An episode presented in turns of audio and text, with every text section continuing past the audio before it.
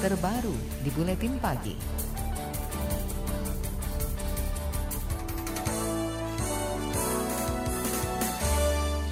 Saudara aparatur sipil negara diinstruksikan bekerja dari rumah untuk mencegah penyebaran COVID-19. Menurut Menteri Pendayagunaan Aparatur Negara Cahyo Kumolo, mekanisme bekerja dari rumah harus memuat pengaturan kinerja yang dilakukan dan pertanggungjawabannya. Cahyo mengingatkan instruksi bekerja dari rumah bukan berarti PNS libur bekerja. Aturan itu berlaku sampai akhir Maret nanti dan selanjutnya akan dikaji kembali. Surat edaran ini adalah menjabarkan pokok-pokok arahan Bapak Presiden dan juga Asesmen juga terus memantau dengan tim Kemenpan RB pernyataan resmi dari juru bicara Presiden yang terkait dengan penyebaran dan tahap-tahap yang ada setiap hari Menteri Aparatur Negara Cahyo Kumolo menambahkan minimal dua level pejabat struktural tertinggi di instansi tetap menyelesaikan pekerjaannya di kantor. Hal itu untuk menjamin penyelenggaraan pemerintah dan pelayanan masyarakat tidak terhambat. Pegawai swasta mengapresiasi kebijakan bekerja dari rumah untuk menghindari meluasnya wabah COVID-19. Aini Putri Wulandari, karyawati swasta di kawasan Kuningan, Jakarta, mengaku khawatir terinfeksi virus corona saat berada di kerumunan orang seperti di halte, stasiun, bahkan di kantornya. Aini menyambut baik kebijakan manajemen kantornya yang mematuhi imbauan pemerintah untuk memperlakukan bekerja dari rumah selama sepekan. Berita tentang apa namanya persebaran virus corona nah, ini kan mulai gempar banget pas weekend kemarin kan. Jadi perkembangannya tuh hari Senin ini kita tadi udah ngomongin dan akhirnya diputuskan mulai Selasa uh, kalau di kantor saya sih sampai seminggu ke depan dulu kita akan work from home gitu. Setelah itu kita lihat perkembangannya lagi. Karyawati swasta Aini Putri Wulandari menambahkan, meski ada penerapan bekerja dari rumah, tapi perusahaannya tidak akan melakukan pemotongan gaji karyawan. Aini yakin di hari-hari pertama pelaksanaan bekerja dari rumah, semua pasti akan canggung dan sedikit kesulitan berkoordinasi antar sesama rekan kerja. Masih terkait penanganan COVID-19, pasien positif COVID-19 bertambah menjadi 17 kasus di Indonesia. Juru bicara pemerintah untuk penanganan COVID-19 Ahmad Yuri Widianto mengklaim pemerintah terus menelusuri jejak kontak para pasien, sehingga kemungkinan pasien positif akan bertambah banyak. Sampai kemarin ada 134 kasus positif COVID-19 di Indonesia. Ada penambahan kasus sebanyak 17 kasus confirm positif yang baru.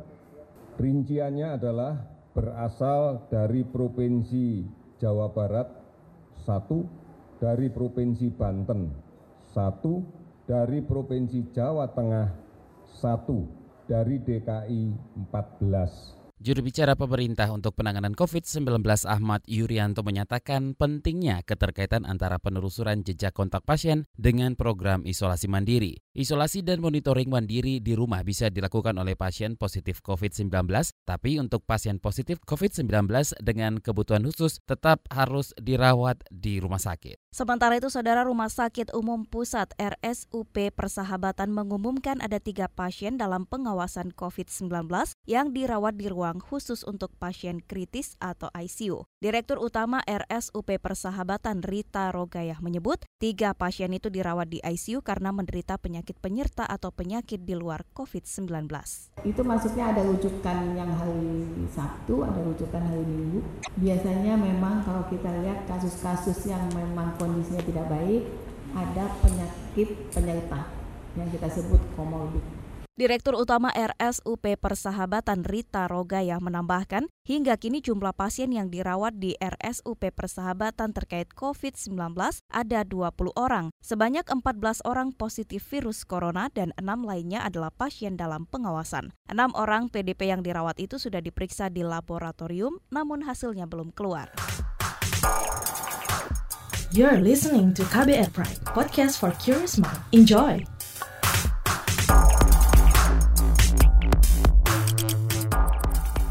Anda sedang mendengarkan buletin pagi KBR. Siaran KBR mengudara melalui lebih dari 500 radio jaringan di Nusantara. Anda juga bisa menyimak berita dan podcast kami di kbrprime.id. Kebijakan pembatasan operasional angkutan umum di DKI Jakarta dicabut setelah menuai protes. Kebijakan yang berlaku sejak kemarin itu membuat jumlah calon penumpang mengantre panjang di halte dan stasiun. Gubernur DKI Jakarta Anies Baswedan mengatakan akan tetap membatasi jumlah penumpang per bus dan per gerbong kereta meski ada penambahan frekuensi operasional. Sesuai arahan Bapak Presiden terkait penyelenggaraan kendaraan umum massal untuk masyarakat, maka kami kembali menyelenggarakan dengan frekuensi tinggi untuk penyelenggaraan kendaraan umum di Jakarta. Dan kita akan laksanakan dengan social distancing secara disiplin. Artinya akan ada pembatasan jumlah penumpang per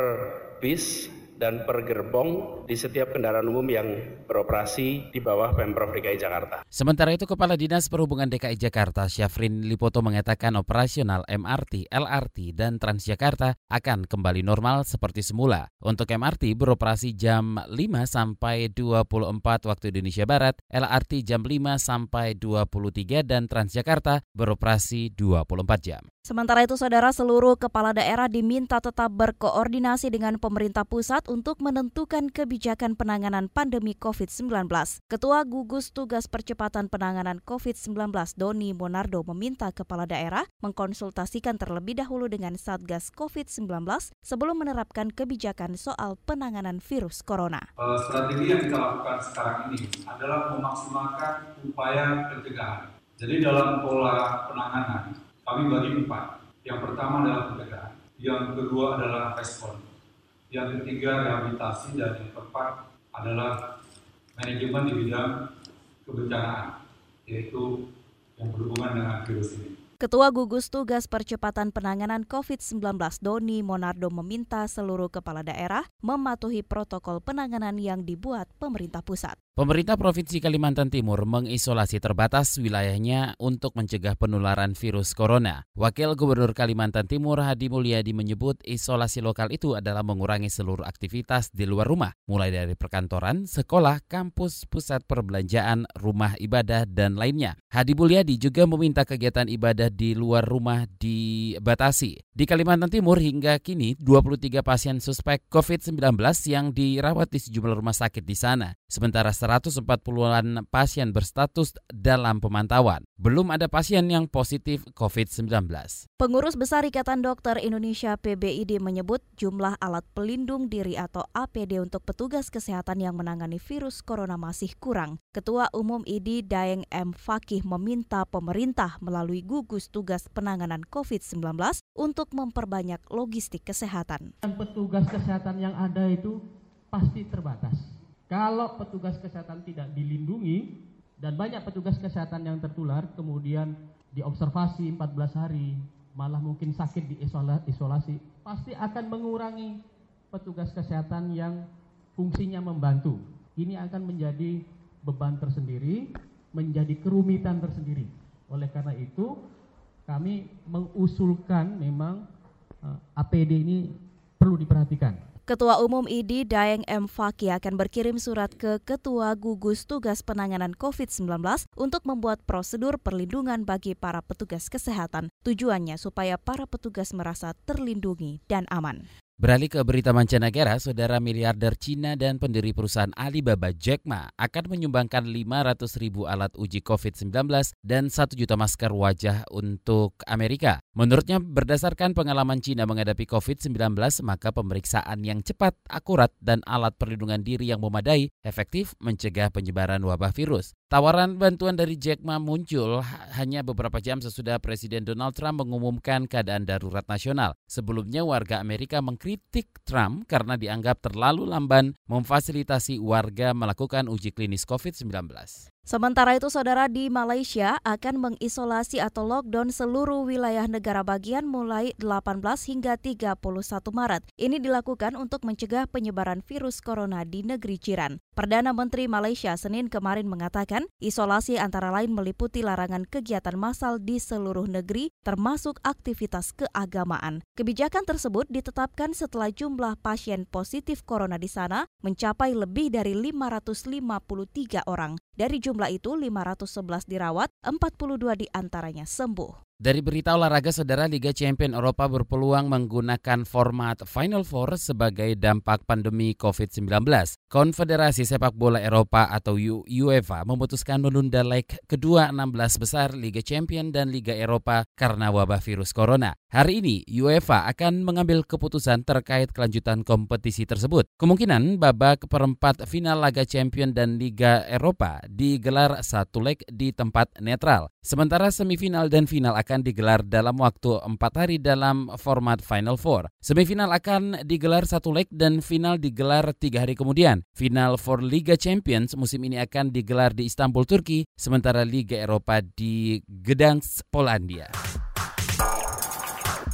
You're listening to KBR Pride, podcast for curious mind. Enjoy!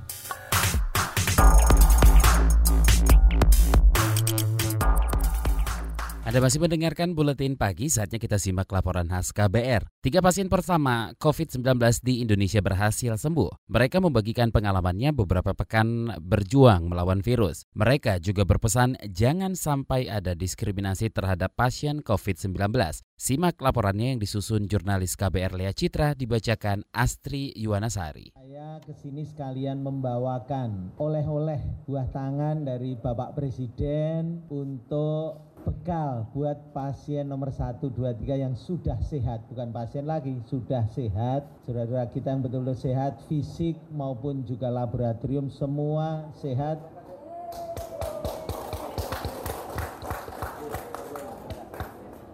Senyum sumringah menghiasi wajah tiga perempuan pasien yang sembuh dari COVID-19 saat hadir dalam konferensi pers di Rumah Sakit Penyakit Infeksi RSPI Sulianti Saroso Senin 16 Maret lalu, mereka terlihat bugar dan sehat. Tiga pasien ini merupakan kasus pertama positif corona di Indonesia. Kasus terungkap usai salah satu dari mereka berinisiatif meminta tes COVID-19 lantaran memiliki riwayat kontak dengan warga Jepang positif corona di Malaysia. Salah satu pasien membagikan pengalamannya berjuang melawan virus.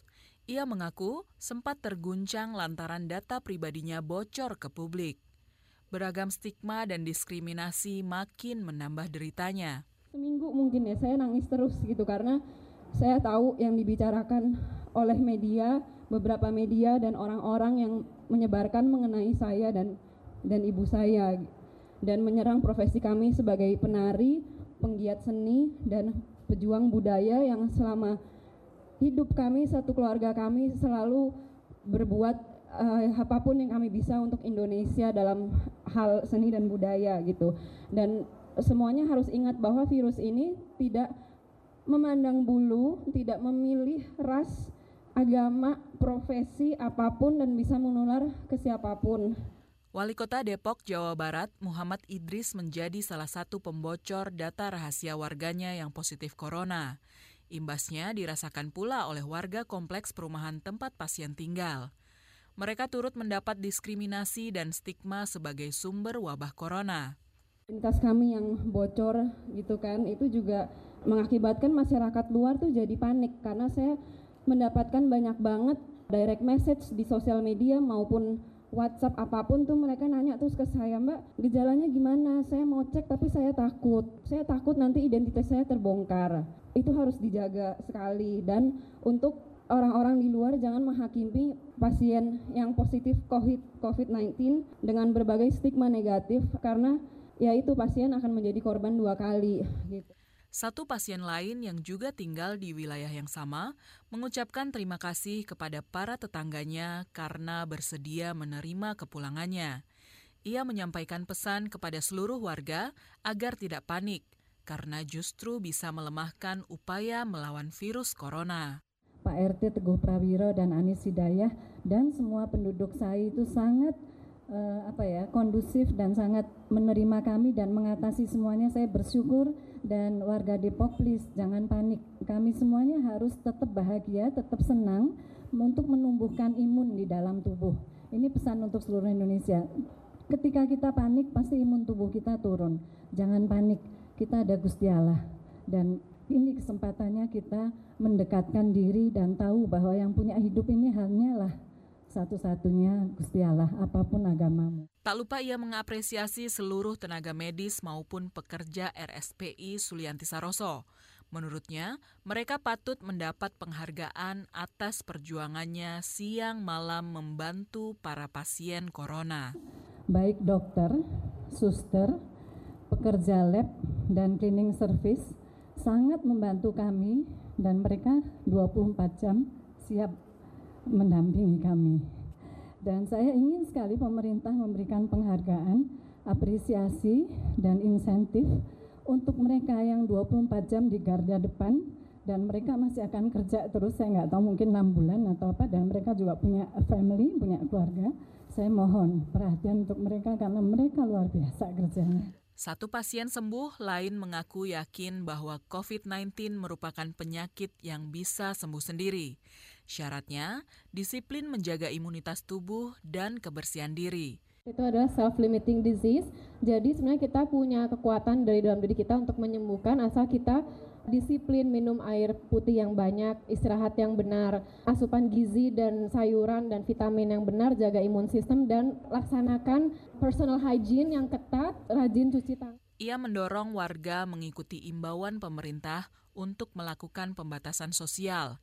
Pasalnya, ada kasus positif corona seperti yang dialaminya, tetapi tidak menunjukkan gejala sakit apa pun. Kalau kasus saya yang dinyatakan positif tapi tidak mempunyai tanda-tanda gejala apa pun itu sebenarnya lebih bahaya karena kita bisa saja melaksanakan aktivitas sehari-hari tanpa tahu kita menularkan ke orang-orang yang imunnya dan uh, kesehatannya lebih lemah daripada kita dan itu akan berefeknya lebih parah. Demikian laporan yang disusun reporter KBR Lea Citra, saya Astri Yuwanasari.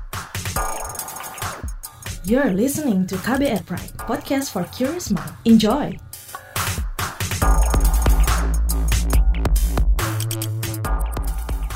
Anda mendengarkan bagian akhir buletin pagi KBR. Saudara Badan Pusat Statistik BPS mencatat defisit neraca perdagangan ke negara Tiongkok terjadi cukup besar pada Januari hingga Februari 2020. Angka ini mencapai 29 triliun rupiah. Deputi Bidang Statistik Distribusi dan Jasa Badan Pusat Statistik BPS Yunita Rusanti mengatakan defisit terjadi meskipun impor ke negeri tirai bambu turun signifikan. Untuk perkembangan ekspor pada bulan Februari 2020 nilai ekspor bulan Februari 2020 ini mencapai 13,94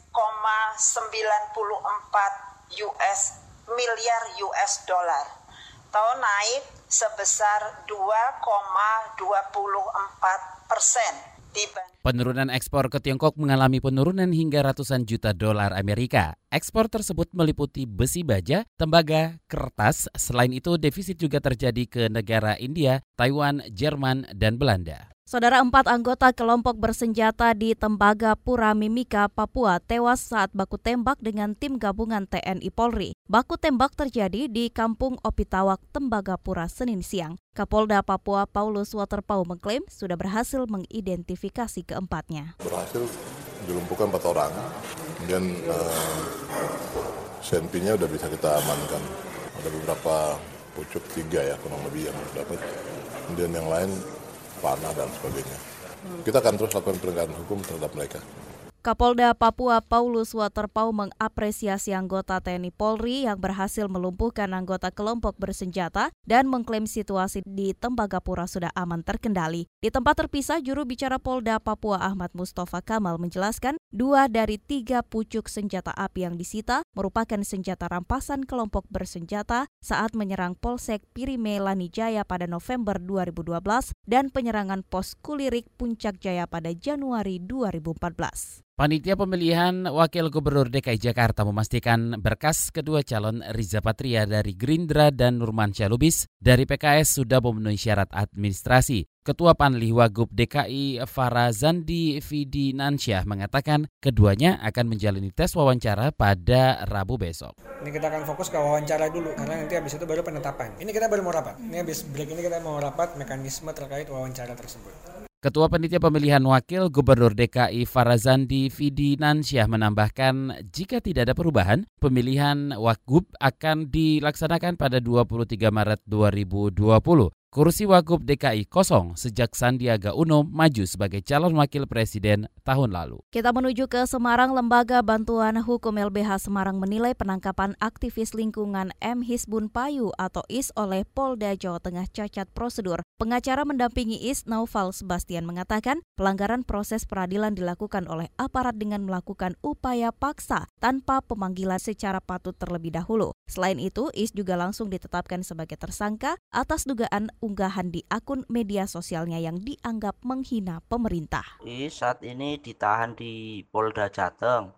Uh, dia dianggap melanggar pasal 45A ayat 2 UU ITE karena dianggap menghina Presiden Jokowi. Dalam proses hukumnya sih kami mencatat ada beberapa pelanggaran terhadap hak atas peradilan yang adil ya beberapa uh, catatan kami soal pelanggaran prosedur polisi dalam penetapan tersangka dan upaya paksa yang dilakukan polisi juga kami Pengacara yang mendampingi Is Naufal Sebastian menambahkan kasus penangkapan aktivis lingkungan itu menambah panjang daftar kasus pemberangusan demokrasi melalui Undang-Undang ITE sekaligus contoh buram demokrasi di Jawa Tengah akibat adanya pelanggaran proses peradilan. Saudara serangkaian berita daerah tadi mengakhiri buletin pagi KBR hari ini. Simak terus informasi terbaru melalui kabar baru kbr.id dan Twitter kami di akun @berita berita KBR dan podcast di kbrprime.id. Saya Don Brady. Saya Friska Kalia, kami undur diri. Salam. Salam.